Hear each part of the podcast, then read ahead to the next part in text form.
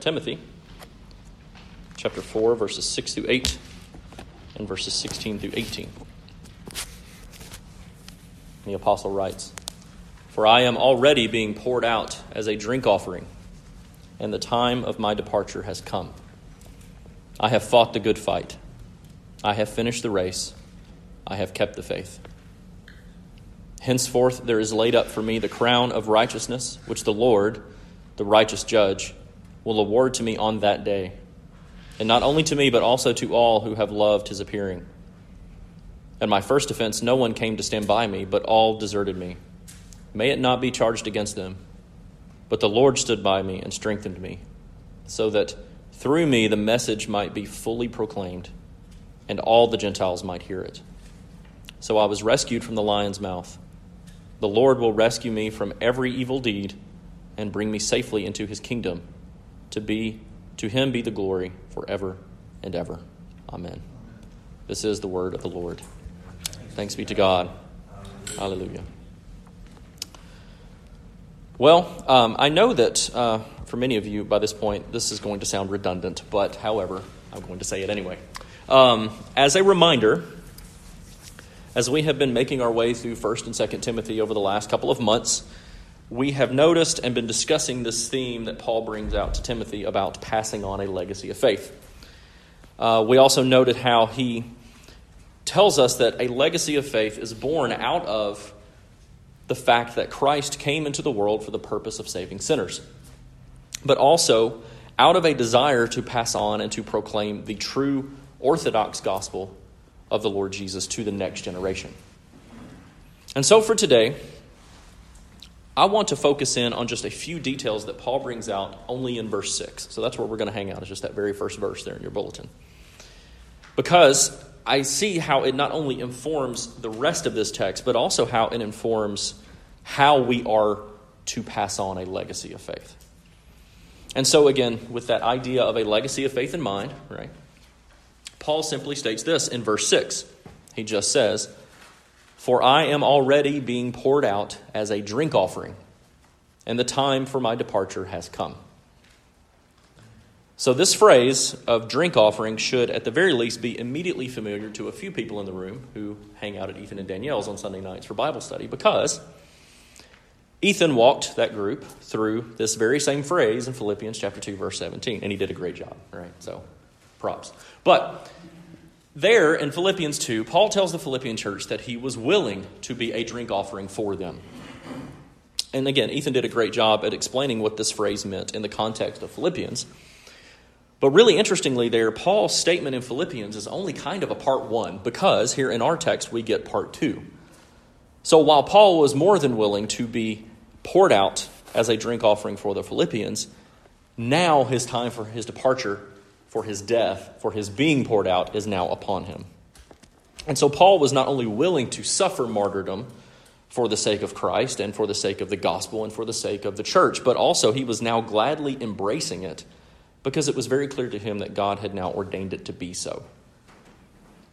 But just to consider what this verse means, uh, because as I mentioned, I think, I think this verse illuminates not only the entirety of our text, but also helps to give us some clarity on how we are to pass on a legacy of faith.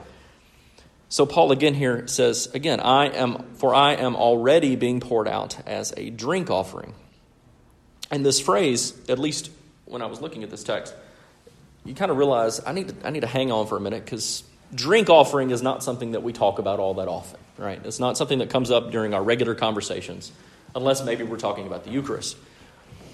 And so let's ask the question what, what does Paul mean when he uses this phrase, right? What, what's going through his mind when he says drink offering? And even more so when we start to consider that, what is a drink offering and how does it relate to Paul and his martyrdom and his death? Well, to consider this well, what we have to do is we have to do some biblical theology, right? We've got to back out.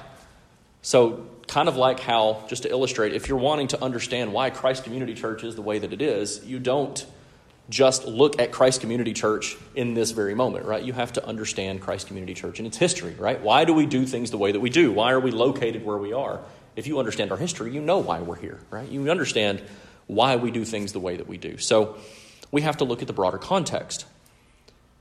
And so, honestly, doing this is really kind of a way in which the fathers look at Scripture, right? They don't just consider Paul's immediate context in 2 Timothy, right? He's in prison. We know it's his last letter. We know these things, but the fathers would also, and a good biblical theologian would also understand that there's more going on in informing this text than just Paul being in prison and writing his last letter to Timothy.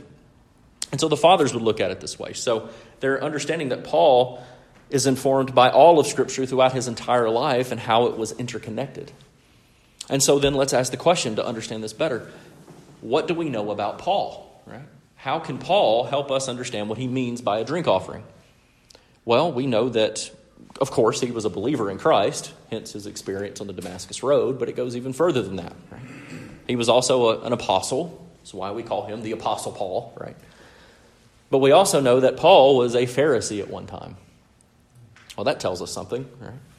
He even writes in one place that he was a Hebrew of Hebrews. So he was a good Hebrew, right? So we know being a Pharisee, this means he was a Jewish teacher.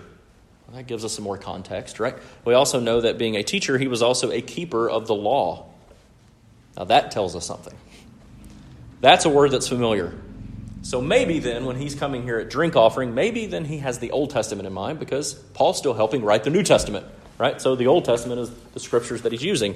So let's go to the law maybe this drink offering is mentioned in the law. So if you've got your Bibles and you want to flip with me, we're going to spend the majority of the rest of our, of our morning in the Torah. So go to the first five books of the Bible. The first place we will go will be the book of Exodus. So if you don't know where Exodus is, that's fine, right? You go to the very beginning of your Bible, go to Genesis, skip 52 chapters, and then you're in Exodus, right? But then we're going to go all the way to chapter 29. So we're going to go to Exodus chapter 29 and we're going to pick up in verses 38 through 46.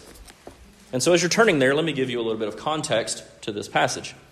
The context here is very simple. The context in all of these is going to be very simple.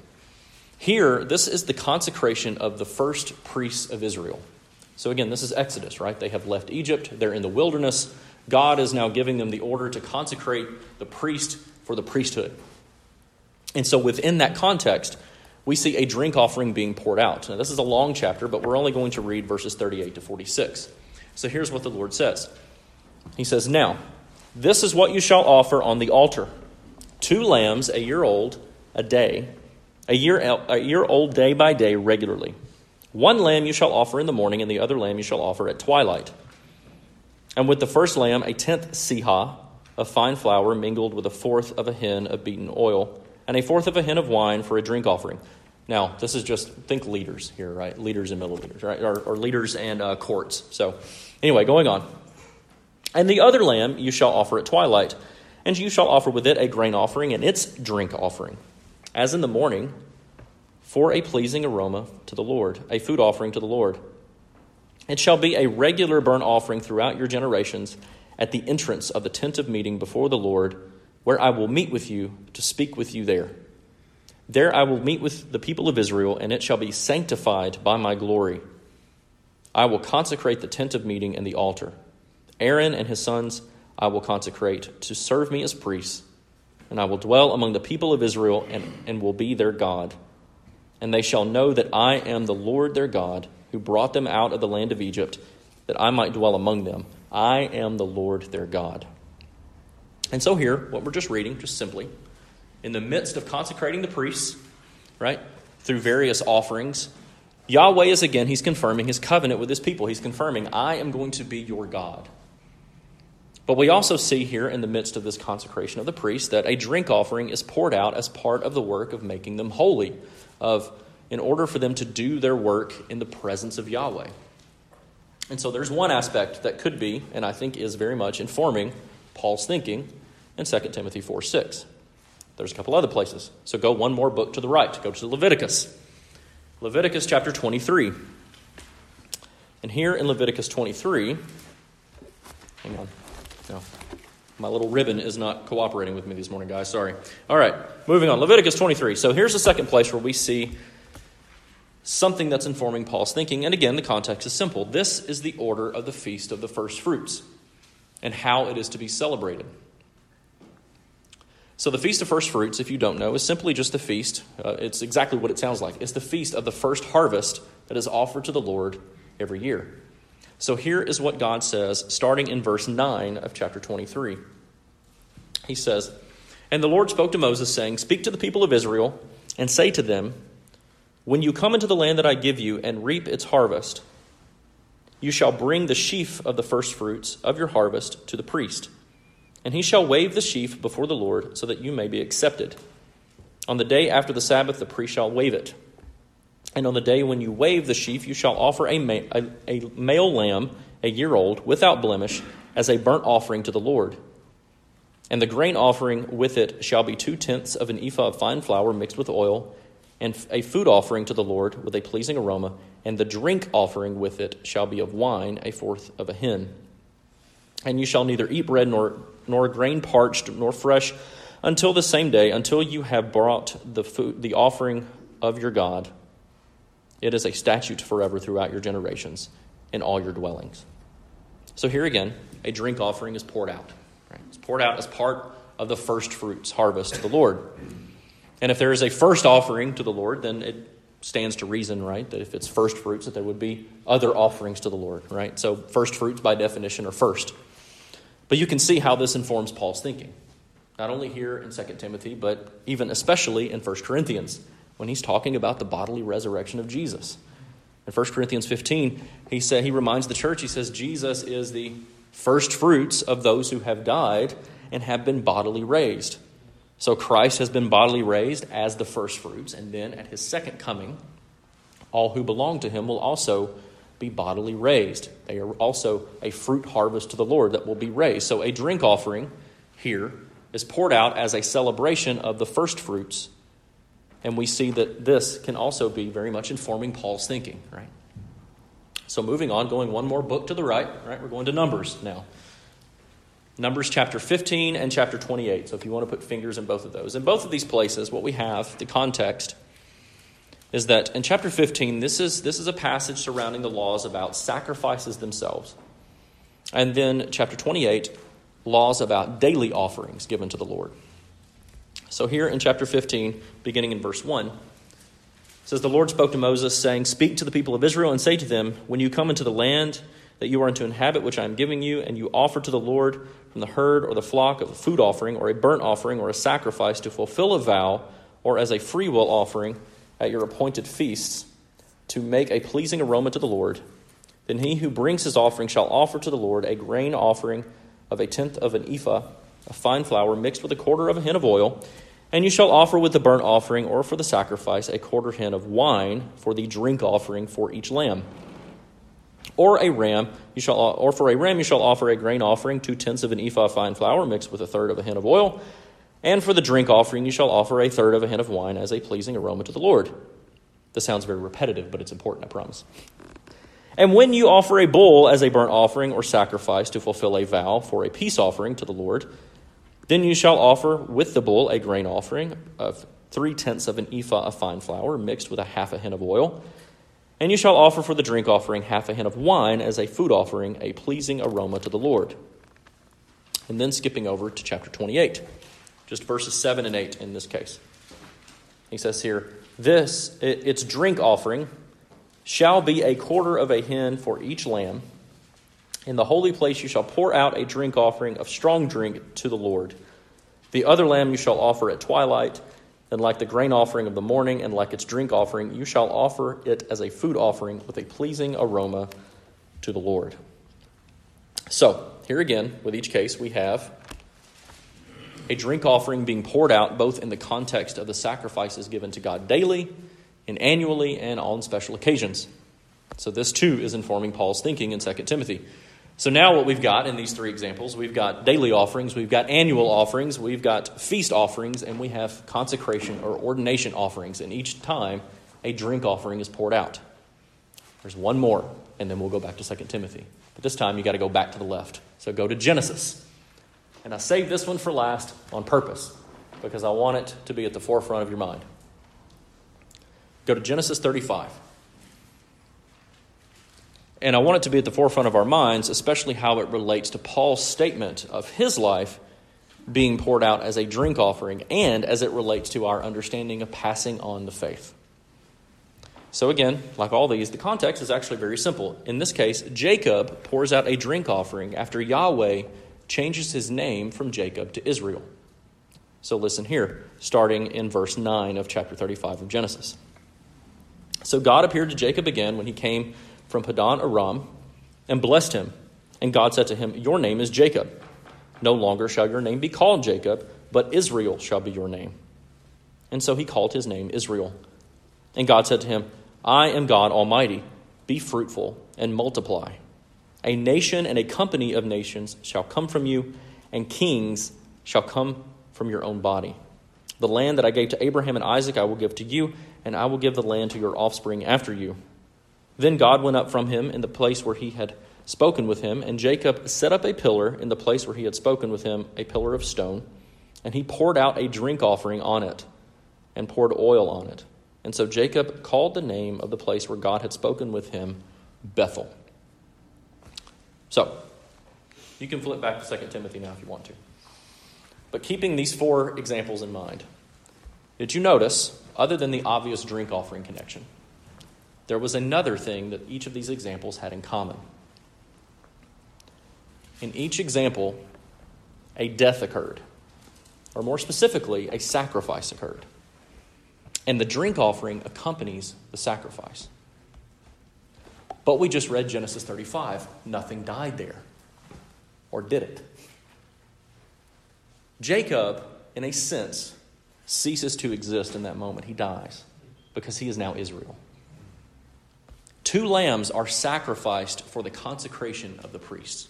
A lamb is offered along with the first fruit offering. A lamb or a ram or a bull or a goat is offered annually or daily, depending on the need for the sacrifice. And with each sacrifice, a drink offering is poured out as a pleasing aroma to the Lord. And so Paul now in 2 Timothy chapter 4 6 is pointing us to a very necessary but harsh reality that surrounds our lives and passing on the faith.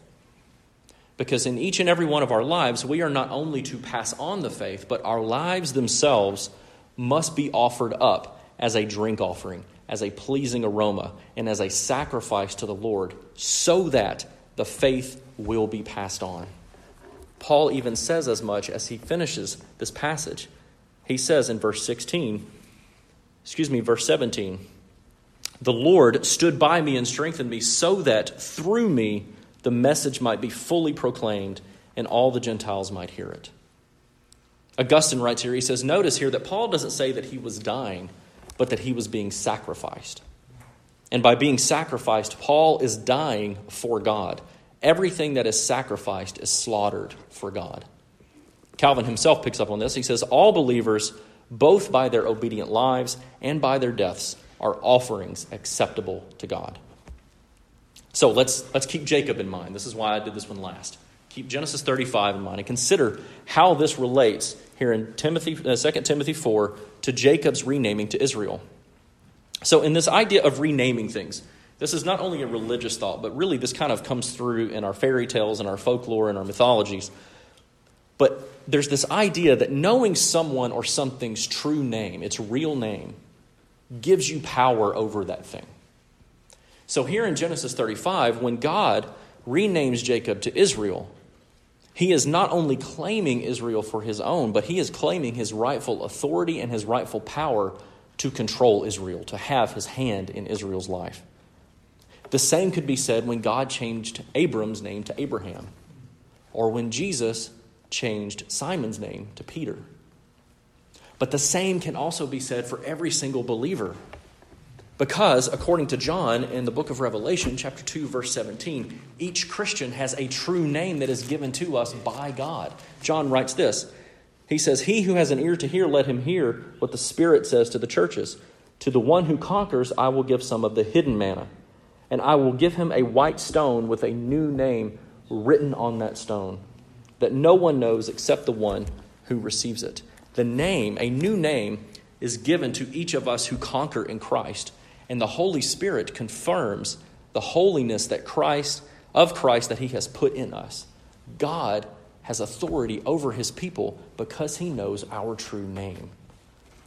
Bede writes here, he says, We are named sons of God by receiving the name of son that we have inherited through Christ.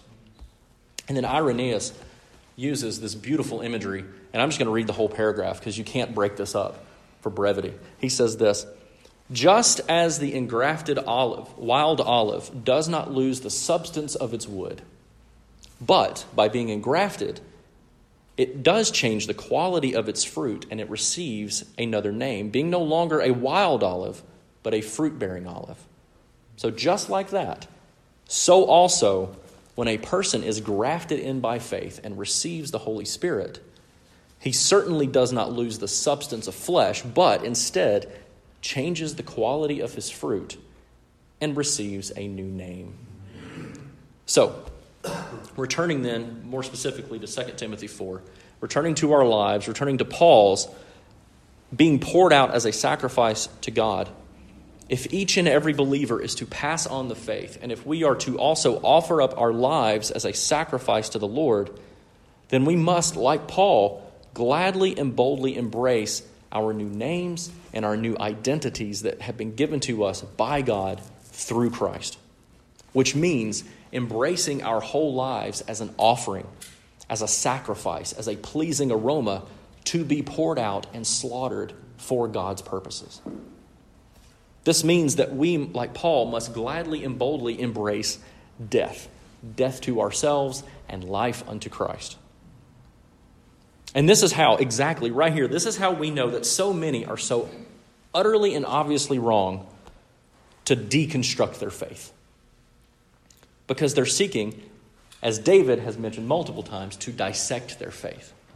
I'm stealing your illustration here, David, so I hope you don't mind. But they see, they're seeking to dissect their faith. When you, dis, when you dissect something, it always leads to its death.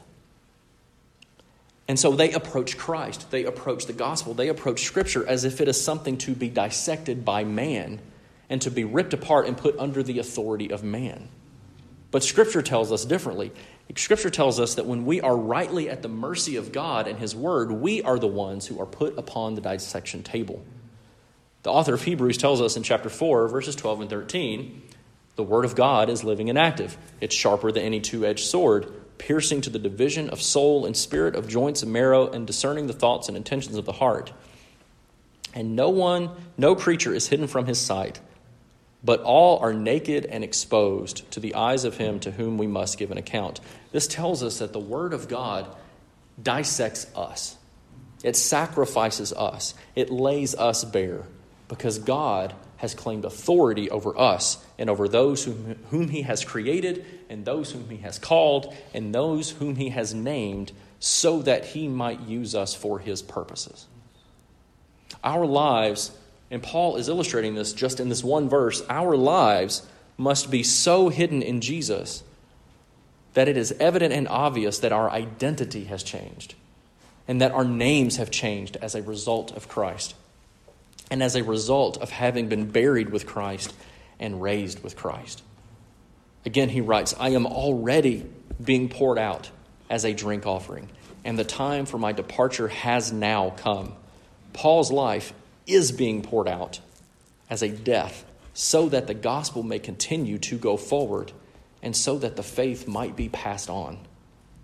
And so, in each of those references that we looked at in the Old Testament, the drink offering was always completely poured out. It wasn't just partly poured out and then some put aside and saved until the next offering. All of it was completely and totally expended. And so should each of our lives be, because only then will we truly pass on the legacy of faith in Christ. Because only then will it be fully grounded in the unbound orthodox gospel of the Lord Jesus. And so when Yahweh changed Jacob's name to Israel, he gave Israel the same creation mandate that he gave to Adam and Eve in the garden, that he gave to Noah after the flood, that he gave to Abraham after he renamed him to Abram, uh, Abram to Abraham, and even the same mandate that Jesus gives to Simon when he renames him to Peter, which is simply this be fruitful and multiply. God tells Israel in Genesis 35, he says, God says to Israel, I am El Shaddai, I am God Almighty. Be fruitful and multiply, and a nation shall come from, uh, and a nation, a company of nations shall come from you, and kings shall come from your loins. This is the same mandate for every believer and every local expression of the church. Be fruitful and multiply. Pass on the faith that you have learned, that you have confessed, that you have been baptized in, and that you have been empowered by God's Spirit to proclaim. Don't let life in Christ stop with you or end with you. Be fruitful and multiply. A couple of weeks ago, at the beginning of chapter 4 of 2 Timothy, we read in verse 2 that the job of the pastor, the preacher, the elder, the shepherd is to exhort and reprove and rebuke with all patience and teaching. But exhortation is more than simple proclamation. Because exhortation is also giving a command. Exhortation is urging the church to action.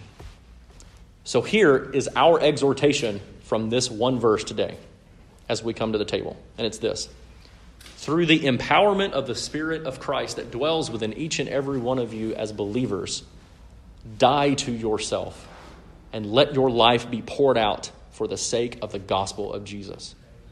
Die to yourself and let your life be poured out for the proclamation of the name of Jesus.